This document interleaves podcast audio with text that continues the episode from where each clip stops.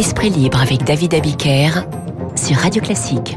8h43 sur Radio Classique et bienvenue si vous nous rejoignez tardivement dans cette matinale. Eugénie Bastier est l'esprit libre du jour. Eugénie, bonjour. Bonjour. Vous êtes journaliste au Figaro, essayiste. Vous avez publié chez Robert Laffont La guerre des idées.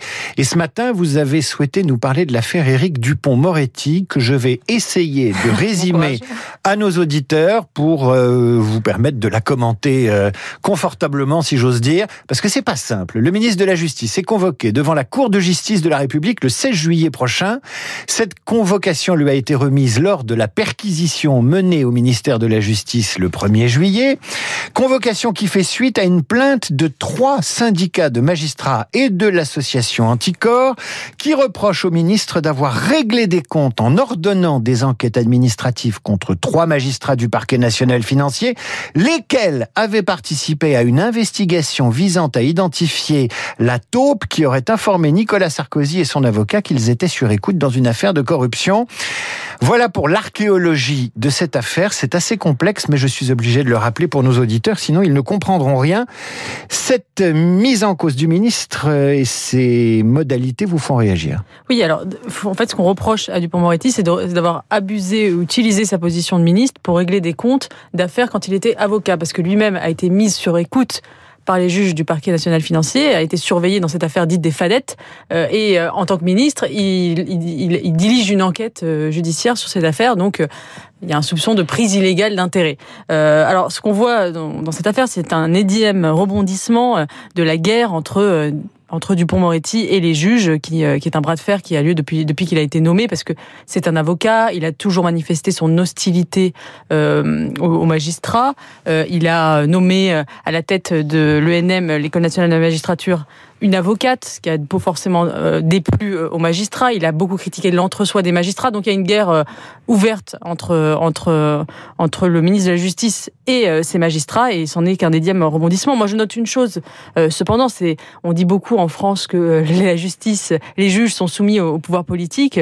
On voit bien là l'indépendance de la justice, puisque des magistrats peuvent peuvent perquisitionner leur propre ministre. C'est quand même assez euh, une démonstration quand même de, de, de l'indépendance. Ça vous choque? Bah, moi, je pense que non seulement la justice en France est indépendante, mais qu'elle a un pouvoir aujourd'hui qui est plus fort que le pouvoir politique. Le pouvoir judiciaire est, est, le premier pouvoir en France. On le voit, et pas seulement d'ailleurs dans les affaires politiques. Le contrôle des juges de la vie politique et la mise en, en enfin les affaires incessantes qui ne cessent euh, de gêner les politiques, mais aussi euh, on, voit dans les dans les prises de position du Conseil d'État ou du Conseil constitutionnel le droit qui enserre de plus en plus la capacité de l'exécutif du gouvernement à agir.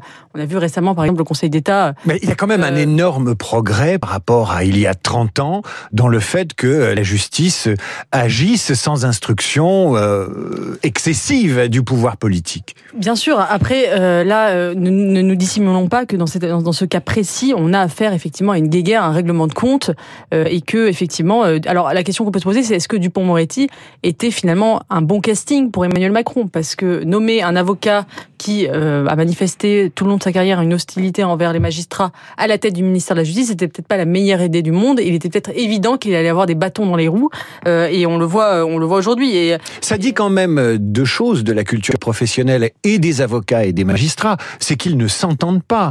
Euh, et ça dépasse largement le clivage entre Dupont-Moretti, ministre euh, de la Justice, garde des Sceaux, et euh, les magistrats et les syndicats de magistrats. Il y a de longue date un malentendu, un antagonisme entre les magistrats et les avocats. Bien sûr, il y, a, un antagonisme entre avocat et magistrat, entre magistrat et police. On l'a vu encore récemment, hein, puisque la police reproche euh, à la justice d'être trop laxiste. Et on voit que ces trois institutions, qui sont ces trois rouages euh, du système judiciaire français, effectivement, ne s'entendent pas. C'est d'ailleurs pour ça euh, qu'Emmanuel Macron a, lancé des états généraux de la justice en septembre, qui devraient amener un certain nombre de réformes. Mais va-t-il pouvoir le faire avec euh, un Éric Dupont-Moretti doublement fragilisé par une potentielle mise en examen et par une déroute régionale qu'il faut rappeler a été complètement écrasante hein, Alors, moi, je, suis, je, suis pas d'accord. On dit oui, l'avenir politique d'Éric Dupont-Moretti est fragilisé à la fois par son résultat régional et à la fois par euh, par cette affaire. Mais quel est son avenir politique? Il va finir le mandat probablement aux côtés d'Emmanuel Macron, même s'il y avait un, un remaniement de ministériel. J'ai pas lu dans les entrailles d'un poulet, mais ça m'étonnerait qu'il le renvoie. Éric Éric Dupont-Moretti, il a été euh, embauché par Macron pour secouer le cocotier, oui, le mais aujourd'hui, conservatisme de la euh, justice. Aujourd'hui, euh, Éric Dupont-Moretti euh, est plus un boulet pour Emmanuel Macron qu'un atout, il faut le rappeler. Euh, il, a, il y a eu la déroute régionale et puis il y a aussi, dans un contexte où la droite est de retour, où il y a une droitisation de la société, un ministre de la Justice qui dit il n'y a pas d'insécurité, mais un sentiment d'insécurité, qui dit je suis d'abord le ministre des prisonniers. Euh, et bien évidemment, ça, ça envoie un mauvais signal à l'électo- à l'électorat de droite. Euh, Dupont-Moretti est, est identifié comme une figure plutôt à gauche du gouvernement. Est-ce que Emmanuel Macron aura intérêt à le garder, sachant qu'il n'est ni un atout politique et, euh, et qu'il a aussi ses affaires qui effectivement vont, vont, vont gréver sa, sa possibilité d'agir? Do- Donc pour vous, euh, Eugénie Bastier, cette affaire, euh, elle est à mi-chemin entre l'affaire du mur des cons dans son esprit et l'erreur de casting. Tout à fait. Moi, je pense que euh, Éric Dupond-Moretti est une erreur de casting, mais sur cette affaire, ce, ce bras de fer avec les, ju- avec les juges, je le soutiendrai plutôt parce que je trouve qu'aujourd'hui, les juges euh, prennent trop de pouvoir en France et gênent et, et, euh, comment dire et, euh, et, et empêchent fait- véritablement le, le- le politique d'agir euh, en permanence. On parlait d'erreur de casting, euh, un sujet dont il est question ce matin dans les journaux et, euh, et dans la presse, c'est le casting du prochain candidat des Républicains à l'élection présidentielle. Et là, vous avez deux, deux logiques qui s'affrontent. Une logique gaulienne, si j'ose dire, de rapport direct avec le peuple. Euh, un homme sort de la foule, se lève et avance Mmh. éventuellement vers la victoire ou la défaite, c'est Xavier Bertrand. Et puis à côté, une, une, un collège de, euh, de notaires, si j'ose dire, qui veulent des procédures pour départager le, le candidat. Euh, il n'y a pas si longtemps, à droite, on disait les primaires, plus jamais ça. Oui, alors la logique gaulienne, est-ce que, euh, est-ce que véritablement nous sommes en 1958 et euh, nous avons effectivement un peuple de droite qui crie à, corps et à cri le, retour de Xavier Bertrand dans la politique française? Je suis pas sûre que la comparaison euh, soit tout à fait pertinente.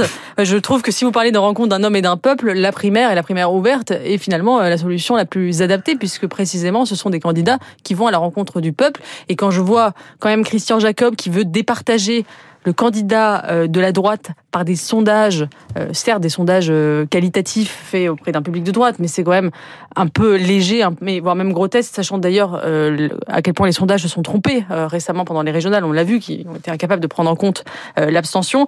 Moi, je, pense que la primaire reste la solution la plus juste, la plus efficace et qui donnera finalement le, le meilleur résultat. Et je ne comprends pas finalement cette cette espèce de enfin ce, rejet de la primaire à droite, traumatisé par par par l'affaire Fillon. Maintenant, on dit que la primaire a été un échec, alors que la primaire a été un succès absolu en 2017. Elle a permis de dégager un candidat qui avait euh, rassemblé tous les tous les suffrages derrière lui. Il y avait une véritable unité. Bon, on peut dire qu'il y a eu même tellement d'unité qu'il était impossible de débrancher ce candidat une fois qu'il avait été. Bah oui, il n'y avait pas de plan B. Juppé voulait pas y aller pour rafraîchir la mémoire de ceux qui nous écoutent. euh, il n'y avait certes, pas de possibilité Certes, de retour tué- en arrière. Certes, mais ce qui a tué Fillon, ce n'est certainement pas la primaire. C'est d'abord et avant tout les affaires. Euh, et euh, effectivement, on en parlait, la, la justice qui, qui a opportunément, au bon moment, euh, sorti ses affaires pour flaguer euh, sa campagne. Donc, euh, je ne vois pas en quoi la primaire euh, et, et idem, on dit, euh, on dit à gauche, euh, la primaire a désigné euh, Benoît Hamon. Il a fait euh, 6%. il a fait 6%. Euh, très bien, mais est-ce que Manuel Valls aurait fait mieux Avec tout le respect que j'ai pour lui, je, je n'en suis pas. Euh, et je suis pas sûre que le PS, de toute façon, a été moribond Il y a des gens, il y a des, il y a des Je gens qui disent que la ça- primaire rétrécit les choses, elle les racornit, et euh, ce qui fait dire aussi aux détracteurs de la primaire que c'est peut-être pas le meilleur mode de désignation des candidats, si tant est qu'il faille un mode de désignation des candidats en dehors de leur propre volonté, de leur propre, si j'ose dire, aventure personnelle, c'est le parcours d'Emmanuel Macron, élu euh, euh, sans primaire, euh, euh, avec un culot euh, pas possible, et qui qui s'impose dans, dans- dans cette course à l'Élysée.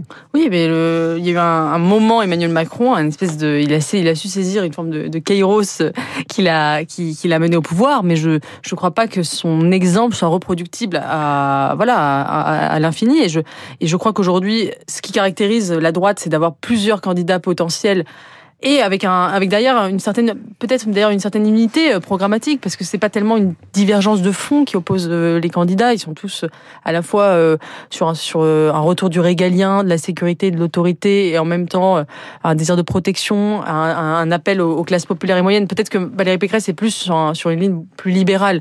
Mais il n'y a pas vraiment d'énormes divergences de fond. Ce qu'il faut c'est départager un candidat une figure. Et il me semble que, que la primaire reste la, la meilleure solution. Et ce sera un moment euh, de, de, de, de rencontre avec le peuple et, euh, et vouloir passer par les sondages me, me paraît euh, fragile et, et complètement euh, fragilisera le, le, le candidat qui en, qui en sortira. Tout autre chose, Génie Bastier, encore que, faut-il vacciner obligatoirement tous les candidats à des élections? Je pense qu'ils le sont, euh, ils le sont déjà. euh, mais euh, la Vous, vous avez une conviction là-dessus? Sur la vaccination obligatoire. Oui, pas des candidats, mais enfin en général. Et ben moi, je suis assez partagée, je dois dire. Alors, je pense euh, que depuis le début de cette pandémie, moi, je suis euh, très vigilante sur la question des libertés individuelles. Je trouve que voilà, le confinement, euh, le, toutes les règles liberticides qui ont été mises en œuvre par l'État ont été extrêmement pesantes sur la vie des Français. Donc, je me méfie à chaque fois qu'on veut mettre une obligation. Et en même temps, j'allais dire, euh, je Mhm. suis, euh, je suis effectivement partagée face à ce- face à ce refus d'une partie de la population d'avoir recours au vaccin. Euh, je pense qu'il faut effectivement aller plus loin, mais je pense qu'il y a des mesures intermédiaires. Par exemple, je suis très étonnée que la CNIL, par exemple, vous savez, la, la- Commission nationale de l'informatique et des voilà, libertés. bravo, vous, vous connaissez bien les acronymes, bloque, par exemple, la liste des patients euh, non vaccinés euh, qu'on pourrait donner, euh, euh, que, qui, pour, qui pourraient être transférés aux médecins, aux médecins traitants pour que ceux-ci appellent les, un par un les, vaccins, les, les, les, pa- les patients non vaccinés pour les convaincre un par un. Alors là, on a un blocage. Pour le coup, moi qui suis vigilante sur les libertés, je dis, voilà, bon, il faut, faut, faut savoir choisir. Là, on n'a on, on n'a pas péril mortel à transférer une liste de patients non vaccinés. Euh, y a, il y a, parfois, on met des prudences qui ensuite vont conduire, on, on va aller droit vers la vaccination obligatoire puisque on ne veut pas lever quelques prudences euh, auparavant. Mais La, Eugénie la question des tests payants me, me paraît aussi, euh, me, me paraît aussi euh, euh, lever, euh, enfin rendre les tests payants pour éviter les tests de confort, ça me paraît aussi euh, complètement nécessaire. Je pense qu'il y a des choses à faire avant d'aller vraiment à la, vaccination obligatoire. Eugénie Bastier, je vois en vous une électrice de droite divisée, toujours divisée. Sur Dupont-Moretti, c'est euh, c'est injuste ce qui lui arrive avec les syndicats de magistrats, mais en même temps c'est une erreur de casting.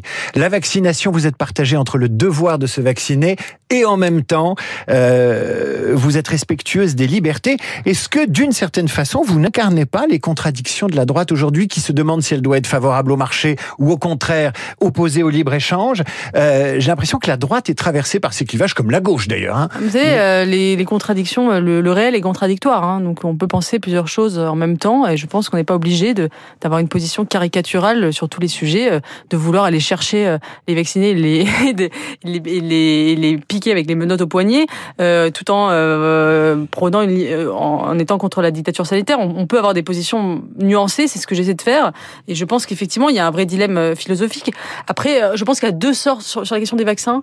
Je pense qu'il y a deux sortes d'antivax. Il y a les antivax forcenés qu'on ne convaincra jamais et que la vaccination obligatoire risque de braquer encore davantage. Et il y a les fameux passagers clandestins, euh, ceux qui, au nom d'un risque supposé, finalement disent je ne me ferai pas vacciner en attendant que ça passe, en, essayant de profiter de l'immunité collective. Et alors ceux-là, il faut aller les convaincre, aller les chercher et surtout leur dire voilà, euh, leur- limite leur, leur faire honte sur leur position parce que effectivement c'est un manque de un manque de, de, de souci de l'intérêt général qui est flagrant. Merci à vous, Eugénie Bastier. Vous avez publié La guerre des idées chez Robert Laffont. Vous êtes essayiste et journaliste au Figaro. Et vous n'êtes pas un passager clandestin de cette matinale, un passager qui a son ticket régulièrement. Merci d'avoir été avec nous dans un... Non, non, je bafouille. Dans un instant.